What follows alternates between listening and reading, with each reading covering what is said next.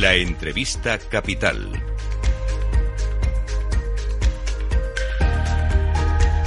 La O C D E ha vuelto a reducir de nuevo sus expectativas sobre la economía europea para este año, con crecimientos inferiores al uno por ciento en los grandes países, salvo España, la excepción en el viejo continente, y mejora también las de Estados Unidos, que crecerá por encima del dos por ciento. Y más allá de esa persistencia de la divergencia entre Estados Unidos y una Europa afectada por los altos tipos de interés y por el choque de los precios de la energía, los eh, autores del último informe de la O C D E estiman que China sigue empantanada por los problemas de su sector inmobiliario, que las autoridades intentan contrarrestar con eh, una y otra y otra oleada de estímulos. De ello vamos a hablar en los próximos minutos con Aida Caldera, y es la jefa de división en el Departamento de Economía de la O C D E. Aida, ¿qué tal? Muy buenos días. Hola, muy buenos días. Eh, este, ¿es a grandes rasgos el panorama que, que nos espera para este dos mil veinticuatro? Efectivamente, estamos viendo una economía mundial que, bueno, con, con datos positivos, eh, con datos mejores de lo que esperábamos en unas partes del mundo, como en Estados Unidos, como ha mencionado antes, pero una Europa que eh, tiene un crecimiento eh, bastante flojo. Ah, entonces, eh, bueno, divergencias entre los países. Quizá la buena noticia es que, es que la inflación, que, que es la principal preocupación de de la mayor parte de la gente, eh, sigue bajando y, y vemos que en los próximos meses eh, y años también seguirá bajando. De hecho, ustedes recogen que la tasa de inflación se situará a finales del veinticinco en Estados Unidos y en la zona euro, en ese famoso objetivo del dos por ciento que se, man, que se marcaban los bancos centrales. Eh, ¿Cómo creen que tiene que ser un poco la política monetaria? ¿Debe ser eh, prudente para evitar la famosa inflación de segunda ronda? ¿Tienen eh, margen para bajar los eh, tipos de interés? Pues como estaba diciendo antes, vemos caídas en la inflación, lo cual es, es una buena noticia, pero un mensaje que resaltábamos, eh, que resaltamos en nuestras perspectivas económicas es que hay que ser cautos. Eh, porque, por ejemplo, estamos viendo que la inflación en general ha bajado, pero cuando miramos al sector servicios aún es alta. Esto quiere decir que hay que mantener la prudencia, la prudencia por parte de la política monetaria, y mantener una postura restrictiva, pues, para garantizar que efectivamente la inflación, la inflación vaya bajando poco a poco y de una manera duradera los objetivos de, de los bancos centrales. Por tanto, buenas noticias, pero prudencia. Uh-huh.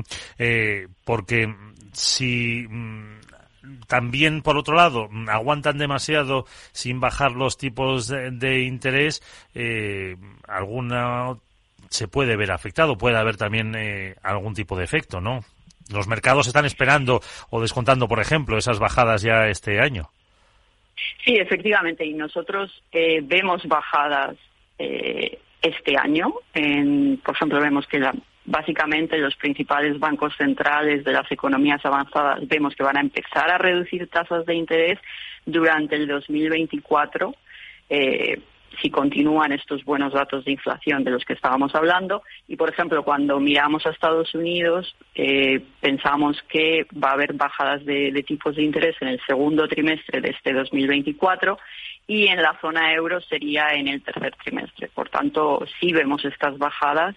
Eh, pero obviamente hay que, que estar un poco pendiente de, de los datos y lo que decía, un poco de, de prudencia. Pero sí, va a haber bajadas, lo cual va a ser positivo para, bueno, para los costes de, de las hipotecas, etcétera. Uh-huh. Eh, de todas formas, eh, hay riesgos, riesgos como en el informe hablan de que las eh, recién, o que estamos viendo recientes subidas en el coste del transporte marítimo por ese desvío de muchos barcos que pasaban por el canal de Suez, ahora tienen que ir por el Cabo de Buena Esperanza, son eh, pues varias semanas más rodear Exacto. el continente africano para evitar esos ataques de los hutíes eh, del Yemen a la entrada del Mar Rojo. Eh, ¿puede ser un peligro o cuánto si hay un cálculo de, de subida de la, de la inflación? Es cierto que, que de momento estamos viendo los efectos de, de estas tensiones geopolíticas, sobre todo en un impacto sobre el comercio y los costes de, de flete por tener que viajar, eh, tener una, una ruta más, más larga. Si, eh, si, este, si esta tensión, el conflicto se expande más, en, en Oriente Medio, podemos ver un efecto, un efecto importante sobre los, los mercados energéticos y ver, como vimos en dos mil veintidós, que puede haber eh, grandes choques en, en los precios de la energía, y esto se puede traducir en, en subidas en la inflación. Por eso también este mensaje un poco de, de, de ser cautos por parte de, de la política monetaria. Uh-huh, porque claro, eh, habla de la energía, supongo que se refiere a que mmm, prácticamente, vamos a redondear, un cuarto tanto del petróleo como del gas mundial uh-huh. pasa por ahí. Exactamente, exactamente. Estamos hablando de, de rutas muy, muy importantes y, y obviamente pues pueden tener un, un efecto muy importante sobre, sobre precios que, que como hemos visto, eh, no solamente son subidas de precio de la energía, sino que se traducen a, al sector manufacturero y poco a poco se traducen a, a toda la canasta de, de productos, en realidad. ¿Se ven más riesgos eh, a nivel geopolítico con la inestabilidad que tenemos? Eh, pues eh, bueno, esto es una consecuencia de lo que está pasando en Oriente Medio, al margen de Ucrania, que vamos camino de los dos años de, de conflicto, uh-huh. o alguno más que puedan ver ustedes.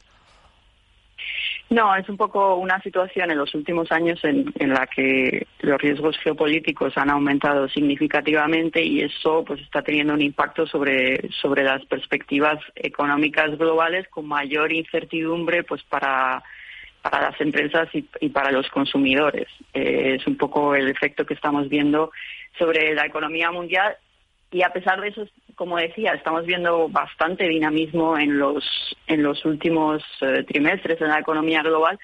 Es decir, eh, son perspectivas todavía de crecimiento. Quizá algo que nos preocupa más en el mediano plazo es que es que en el veinte veinticinco vemos que el crecimiento mundial se va a estabilizar, pero en niveles relativamente modestos en, en una perspectiva histórica. Por ejemplo, si miramos las economías avanzadas, Eh, vemos un crecimiento más o menos uno punto cinco y miramos a las emergentes, bueno, es un cuatro por ciento más alto, pero es relativamente bajo, y esto se debe sobre todo a que, bueno, pues la mayor parte de las poblaciones están envejeciendo. Eso significa eh, bueno, pues una menor eh, menor empleo, mayor gasto, etcétera, y luego también, por otro lado, el comercio internacional, que era un motor de crecimiento para, para la mayor parte de economías del mundo, está bastante flojo y en parte está relacionado con esos temas que estábamos hablando antes. Uh-huh.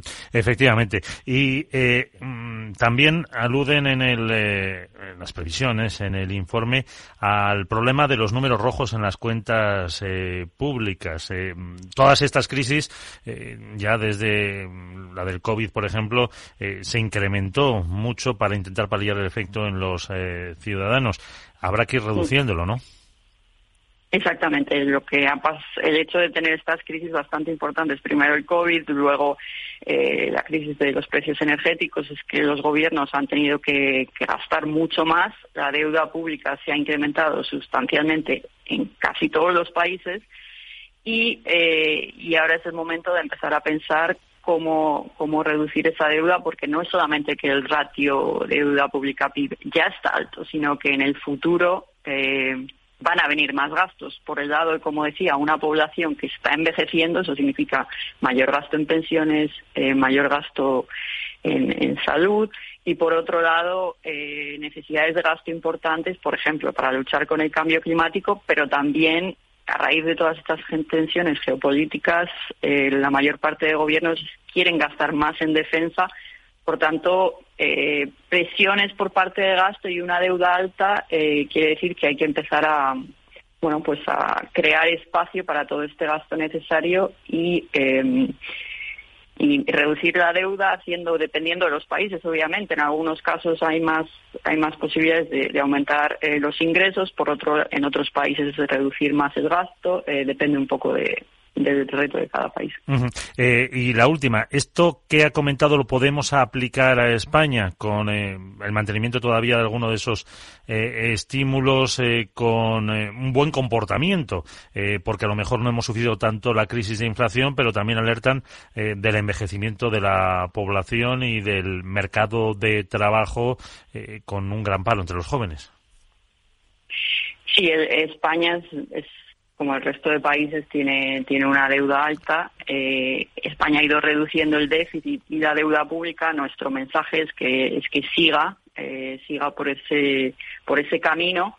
eh, porque tiene unos retos similares a los que he descrito ya antes y adicionalmente, bueno, pues tiene retos de, de crecimiento, tiene un potencial de crecimiento, una productividad baja y tiene y tiene retos, como decía usted, en términos de, de inclusión, por ejemplo, un, un paro juvenil alto, eh, pero también eh, otros otros retos que necesitan gasto, gasto, por ejemplo, sin gasto por parte de de mejores políticas eh, públicas de empleo. Entonces, para, es, para hacer espacio para ese gasto, pues hay que empezar a, a reducir la deuda. Uh-huh. Eh, ¿no plantean plazos? No, decimos que tiene que ser eh, mo- con, con mantenido en el tiempo para que tampoco tenga un efecto negativo sobre, sobre el crecimiento económico, pero hacerlo eh, pues, pues de una forma sostenida en el tiempo. Pues eh, Aida Caldera, con eso nos quedamos, jefa de división del Departamento de Economía de la O C D E. Muchísimas gracias por atendernos estos minutos y que tenga un feliz día. Muchísimas gracias a ustedes. Adiós.